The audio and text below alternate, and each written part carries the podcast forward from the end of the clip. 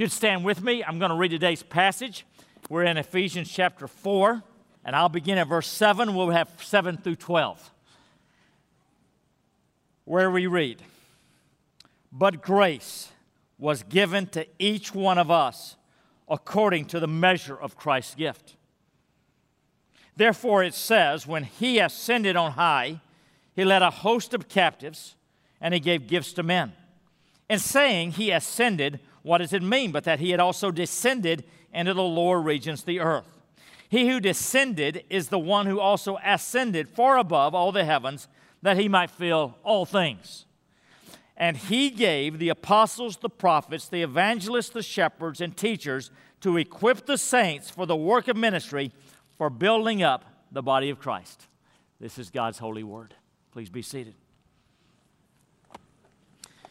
In the summer of 2002, I went with about 20 men to the Rio Grande River for a seven day canoeing trip from the, from the Big Bend National Park uh, down the river. And it's surprisingly pretty. Mostly it was chocolate covered uh, river that was slow and lazy, but about a couple of times a day, we, we came through some rapids that were so um, tough to get canoes through them that the guides would have us pull over to the bank, get out of the canoes, and um, they instructed us to do something called lining the canoe. And this is what they did. Our three guides would have us uh, get all together out of the river, and then they would put us spaced 20 yards apart right in the middle of the river. So, okay, go back to the middle of the river. Often it was about chest high or waist high, and we were spread out about 20 yards from the, from the guy in front of you, the guy behind you. And so, for a 100 yards before the rapids, 100 yards or so during the rapids, and 100 yards after the rapids, we were all spread out down the river. And then the guides would start sending the canoes down the river one at a time, handed from man to man. There were ropes before and after, and so uh, all the canoes were always being held by someone, and they couldn't just kind of crash down the river against some rocks or get stuck in the shallows or something like that.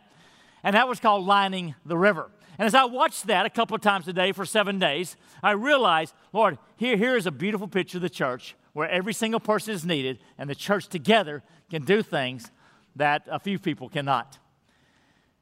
And it was a lot of fun. And we would not want to, uh, as the novice canoers let the professionals have all the fun getting those canoes down the river. You know, our passage today uh, gives us that picture of the church, how everyone is needed to work together to advance the kingdom of God in the world today. And in Ephesians 4, verse 7, the very first verse, kind of a brief verse, it's just loaded with critical principles for life. When he says, but grace was given to each one of us according to the measure of Christ's gift. Now, there's a few things in that little verse that we've got to understand. He says grace was given to each one of us. That is not the saving grace of God. It is the serving grace of God. The whole context is spiritual gifts. The word grace, though, is often used of the saving grace of God, the favor of God shown on the cross. At times it's not, like here, and refers to the gifts of God that are spiritual gifts or serving gifts. Grace was given to each one of us according to the measure of God's gift. So, so God has given us spiritual gifts if we're believers, if we're Christians. We've got one or more spiritual gifts, and these are, are God given capacities to advance the kingdom of God in some way or the other, to serve the, the church and the common good, and to, to, to, to advance the kingdom of God. These are spiritual gifts. Maybe you're just great at making quilts. That'd be a natural gift, probably. But if you just have a great knack for working with three year olds in the church, that's probably a spiritual gift. These are spiritual gifts. Now, there are four passages in the New Testament that talk about spiritual gifts. Two of them come in chapter 4's, Ephesians 4, our passage, and 1 Peter 4. Two of them come in chapter 12's, Romans 12 and 1 Corinthians 12. And in none of those lists of spiritual gifts do we have the same list. So we don't have a complete list, Paul doesn't sit down and writing to the Ephesians and comes to spiritual gifts and pulls out of his pocket or out of his Bible the list of spiritual gifts. There is no such list. Uh, there are probably innumerable spiritual gifts. These are the sorts of things that God uh, gives to his body to advance the kingdom of God. And probably all kinds of them. And the Bible says that God has given to each one of us these spiritual gifts. Now, some of you might be thinking, well, you know, that involves kind of serving in the church. Maybe that's kind of a duty or an obligation, not a good thing. Well, no, God calls it a gift, not a duty, not an obligation, but a gift. It is a good thing that God's given us so we can be part of advancing the kingdom of God. A couple of years ago, on the last trip, I think it was the last trip that I led to Israel. Normally I lead a, a trip a year, skip this year, going to lead one next February. Don Barry from our church was on that trip, and Don has been a part of Woods Edge a long time. I know Don well. There's also a young man in our church, Josh Walker, who was on the trip. And Josh has a ministry down at the jails of Harris County, and he just loves doing that. In fact, everybody at Woods Edge that I know of who is involved with jail or prison ministry just loves it. And, I think God probably put it on my heart that, that Don ought to talk with Josh about working in these jails. And so I connected them. They talked some. When, they, when Don gets back, Don, who is a United Airlines pilot, captain, been there for a long time, um, started trying it. He, he got uh, some training. He went down to the Harris County Jail. And pretty soon, Don Barry is going there every Friday and loving it couldn't be more excited about it. Far more excited about working with a dozen inmates in the Harris County Jail than he is about flying 747s. He is just so excited about it. Man, he's just come alive. And by his own testimony, he would tell me that before that trip, he was kind of lukewarm in his faith, and now uh, he's, he's wide, wide awake and, and, and completely alive spiritually. And God uses spiritual gifts. Probably for Don, there is a pastoring or shepherding gift involved as he loves, teaches the Bible, shepherds these inmates that he goes to see every Friday. God has given every believer some spiritual gifts to serve in the body. Now, back to our passage, another key word in it is simply when he says, but to each one of us. Every single one of us. You may not know your spiritual gifts, but you've got spiritual gifts from God. You may think that you're not worthy of, of uh, serving in the body of Christ, but who is worthy? You may think you don't know enough, but when would you ever know enough? God has given us a place to serve, and He's gifted us to do that serving. So, every single one of us. Now, when you look at the list of spiritual gifts in the New Testament, those four passages I mentioned, probably the most emphatic point that God makes is that it's every single one of us, time after time. Maybe in the four verse chapter four uh, passages, three of the passages have it, maybe six or seven or eight times. And I wonder if it is not because so many believers think that, you know, that must be for other people, not me. You know, I, things are not right. Time's not right for me. Uh, I'm not gifted enough. I'm not spiritual enough. You know, I'm not ready enough. And we tend to listen to the lie of Satan that this teaching of God is not for me, but for other people. God won't let us off the hook that easily. In our verse, we said, But to each one of us is given. 1 Corinthians 12 7 says this to each is given the manifestation of the Spirit for the common good.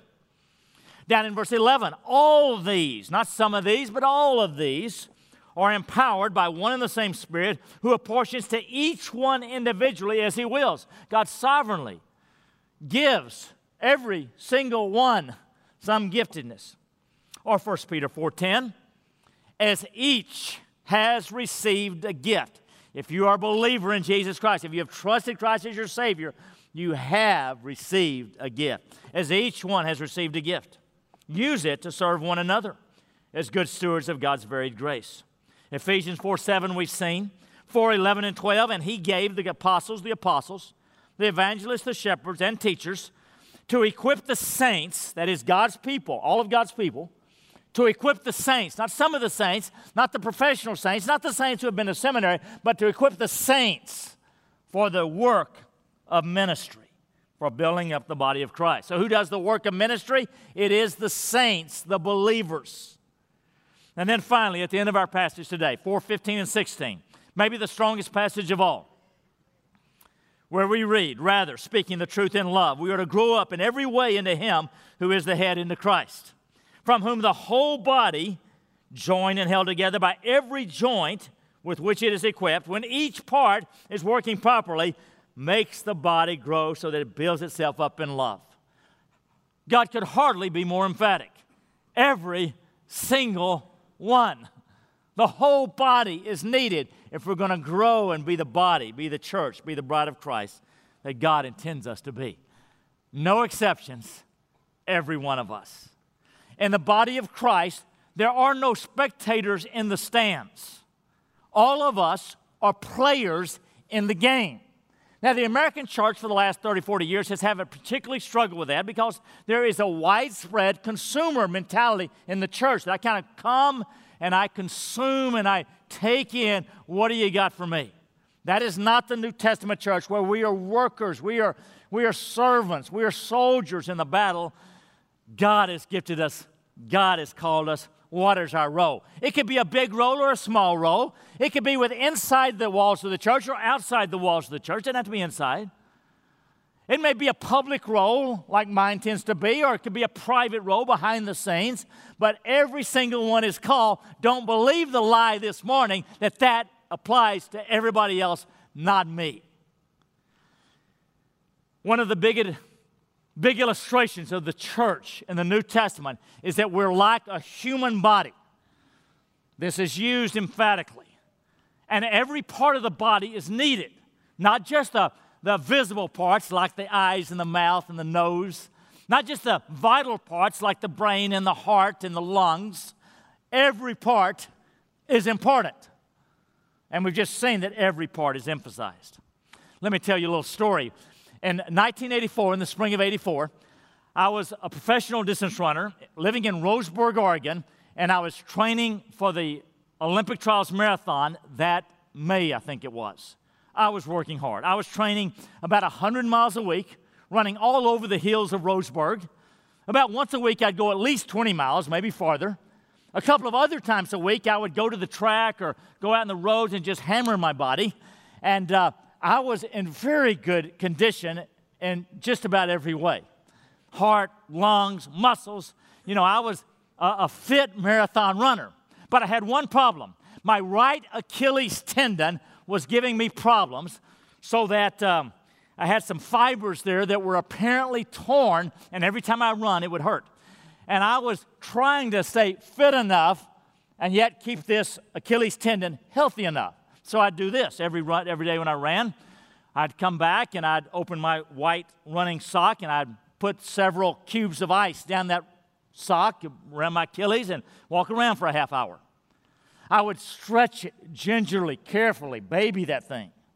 I would take anti inflammatory drugs to try to get that thing well.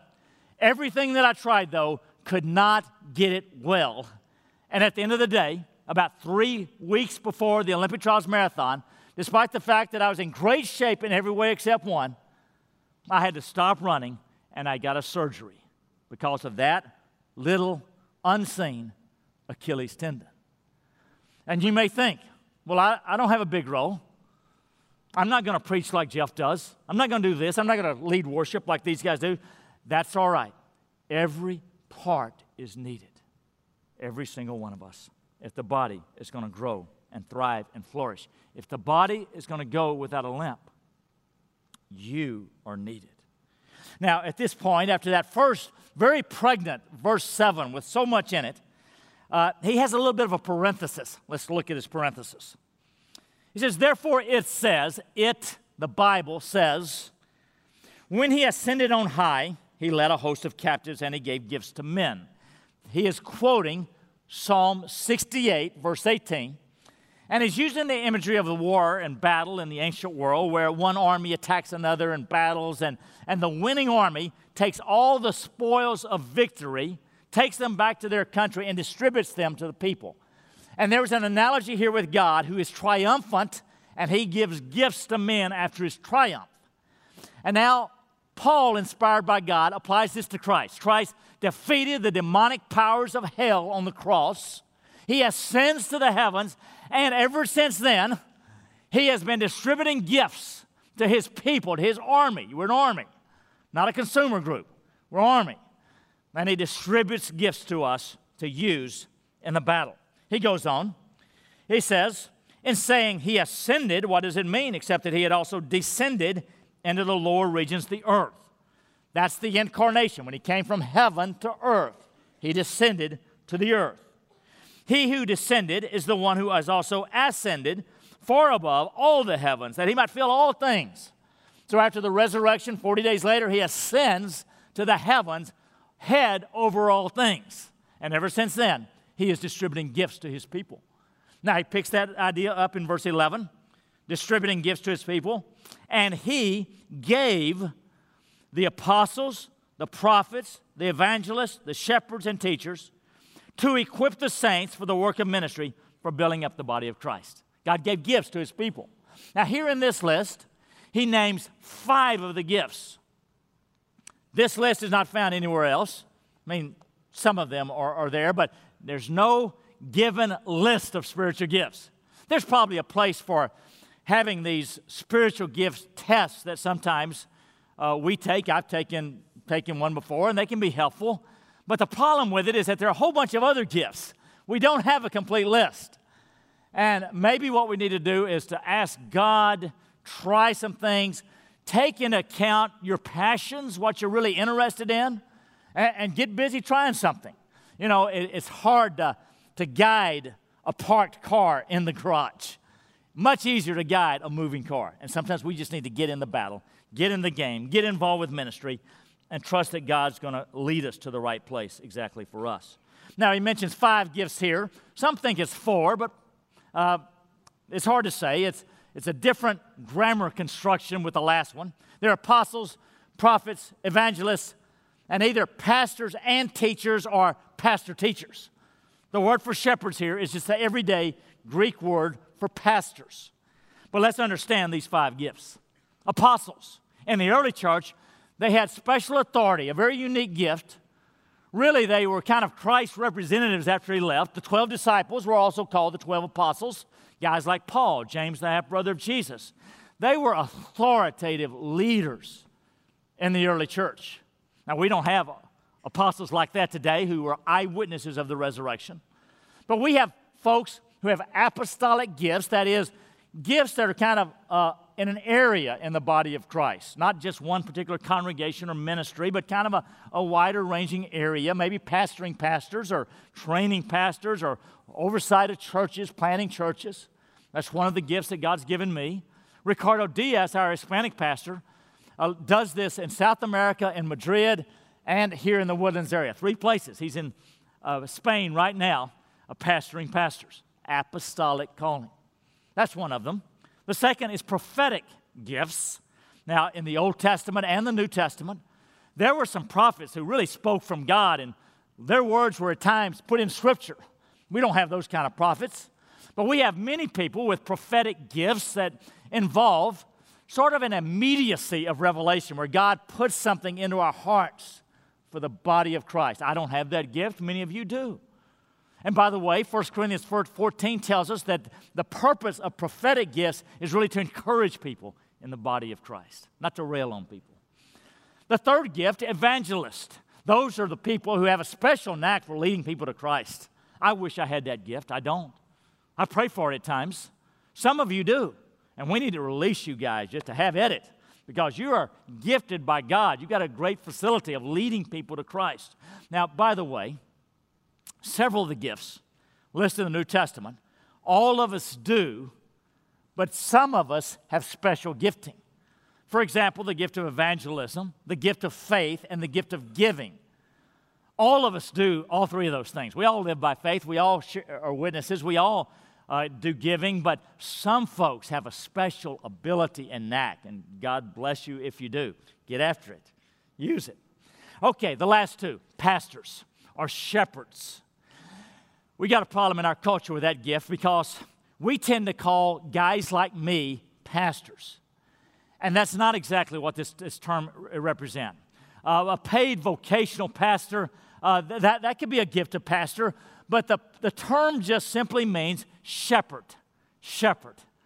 Shepherds who shepherd a group of believers. You could be shepherding every Sunday some three year olds. You could be on Wednesday nights going to our student ministry that divides into small groups, and you've got six eighth grade boys there, and you shepherd them.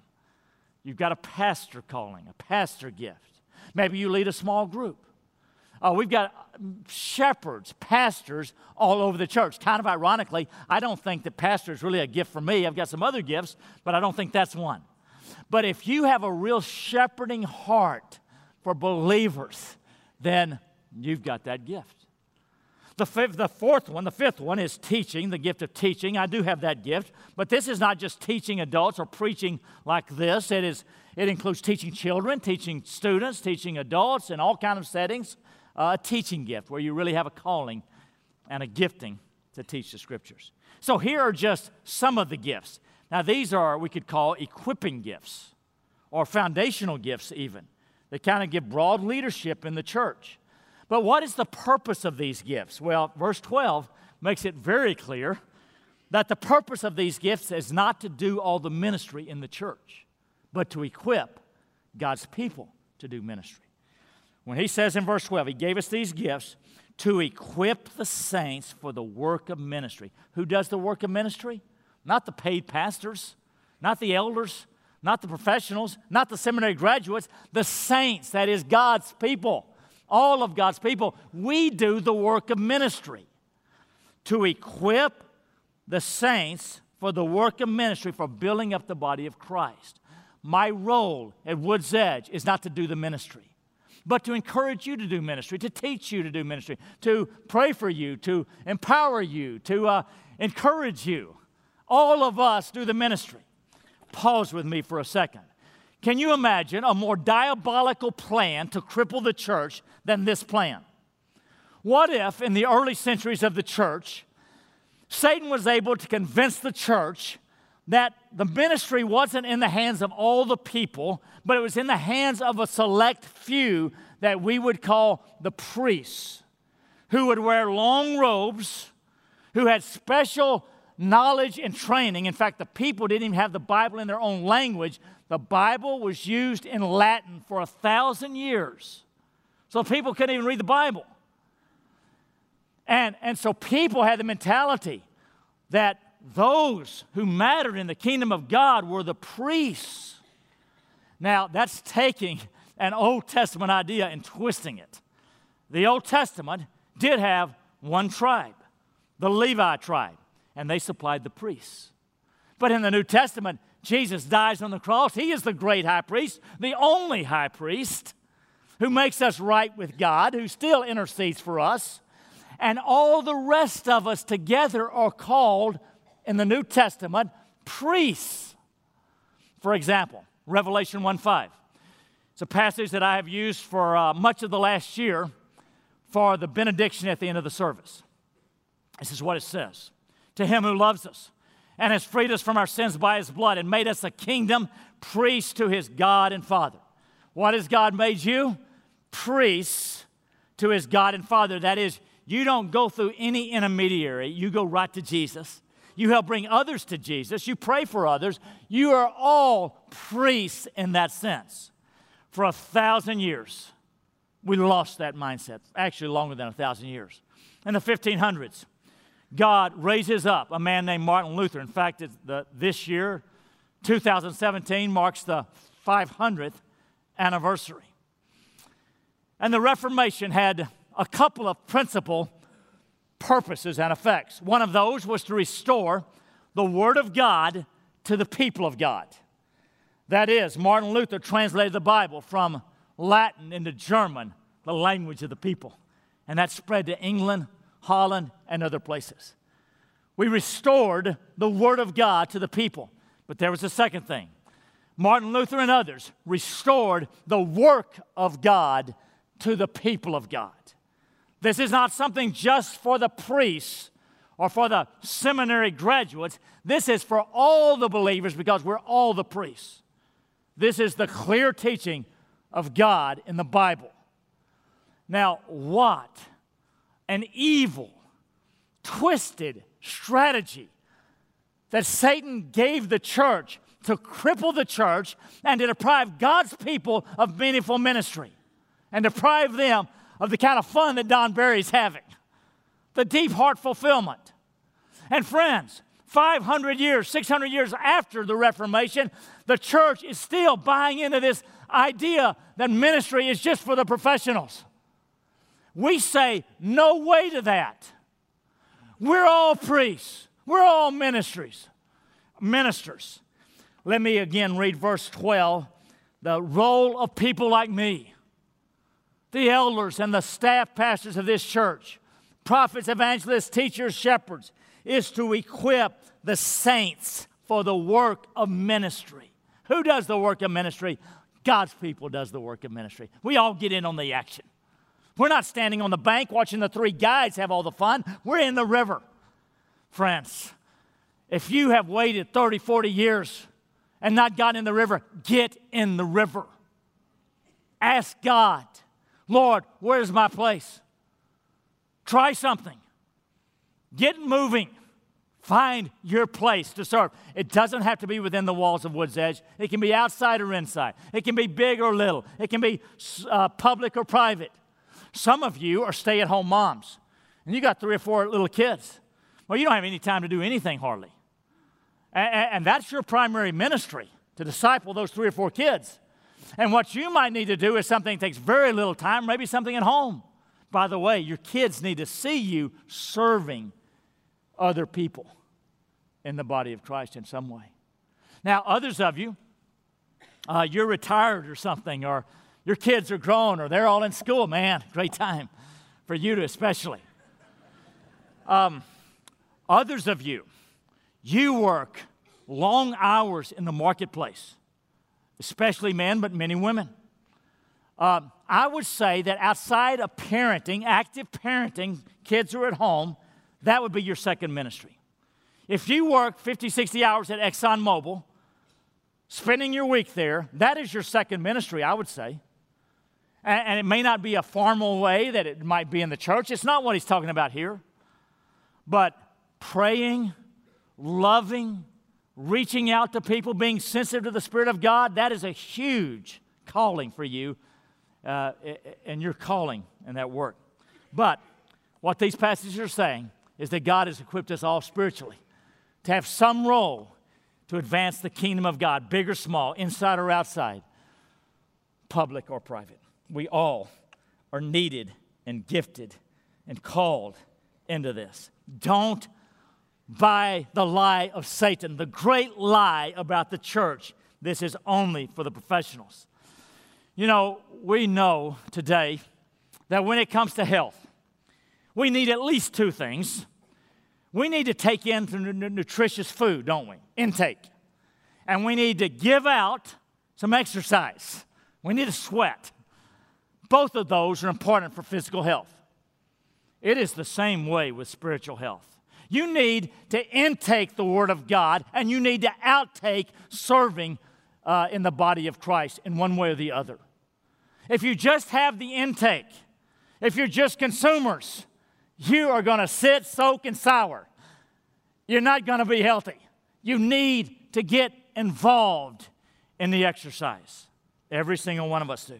So, the teaching of God's Word today, other passages, every believer, every single believer is gifted, called, equipped, and has a role to play. Here at Woods Edge, inside the walls, children, students, adults, parking, greeting, worship, sound, all kind of things outside the walls, threads of love. Foster Camp Ministries this summer. Cindy Miracle, Love Fosters Hope. Uh, had a great banquet last night. I wasn't there, my wife was there. I had a wedding. And uh, I know there are going to be camps all summer, and there's unlimited ways to get involved, serving precious orphans uh, for the kingdom of God. folks like our lead elder, Charlie Howell, and his wife Rhonda, they take a week's vacation every summer because they don't want to miss out on the fun and the action to love on these precious little orphans. Find your role in the kingdom of God and make a difference for Him. Don't believe the lie. This is for some other person. Um, you need it. Church, um, more and more the last 10 years, I felt like your father spiritually. As your father, I'm telling you, you need this. This is not something I want from you, this is something I want for you. I don't want you to live and die on my watch in my church, church that I serve as a pastor, and miss out on the great calling that God has for you in the kingdom of God so that you miss out on knowing that you are needed, that you are valuable, that you are gifted, that you have fun. You've got part of the rewards in heaven from serving God, and you grow spiritually. Don't miss out for your sake. But beyond that, for the sake of our Savior who died on a bloody cross to serve you, that reason alone, get involved with advancing His kingdom. Now, let me close with this story and World War II. Tough days. Winston Churchill leading Britain. They're the only ones, essentially. United States wasn't in the war. Germany, massive. Other countries against them. They were holding out. They had had 300,000 men rescued from the shores of France at Dunkirk back to their, to their side. They're trying to keep out the Luftwaffe the German Air Force from destroying their city of London. Dark days. They needed to raise the production of coal to fuel the war effort. So Winston Churchill goes and talks with the labor leaders, the leaders in the coal mining industry, who could get the men to be all in to help this war effort. He, he sits down with them and he says, Let me paint a picture. This is what's going to happen. After the war is won, we're going to have a great victory parade in the downtown streets of London. It's going to be great. He says, This is what it's going to be like. We're going to have row after row of the sailors coming first. The men who fought to keep the sea lanes open so that we could get the war materials and the food to, to feed our nation. First, the sailors. And then after that, we're going to have the soldiers who escaped from Dunkirk and later went back to North Africa to defeat the German forces under Rommel.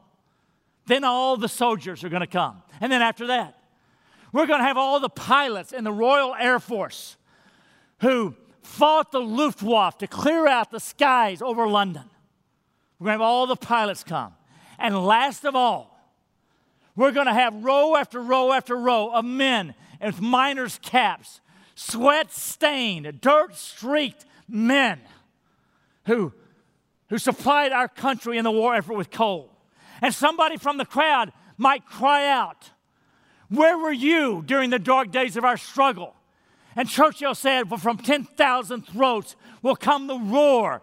We were deep in the earth with our face to the coal. And that's where we were in the Great War effort to save our country. Friends, we're in the greatest revival in human history. The stakes are even greater than World War II because we're talking about the lives and eternities of precious children, students, men, and women. Where were you in the war? It might be public or private, it might be big or little, it might be inside or outside, but you've got a place. Find your place. God has gifted you. Ask Him. Get involved. Try something. Let us help you. Find your place in the great battle. There is a spiritual war raging throughout the universe. You're a part. You're a part. Stand with me.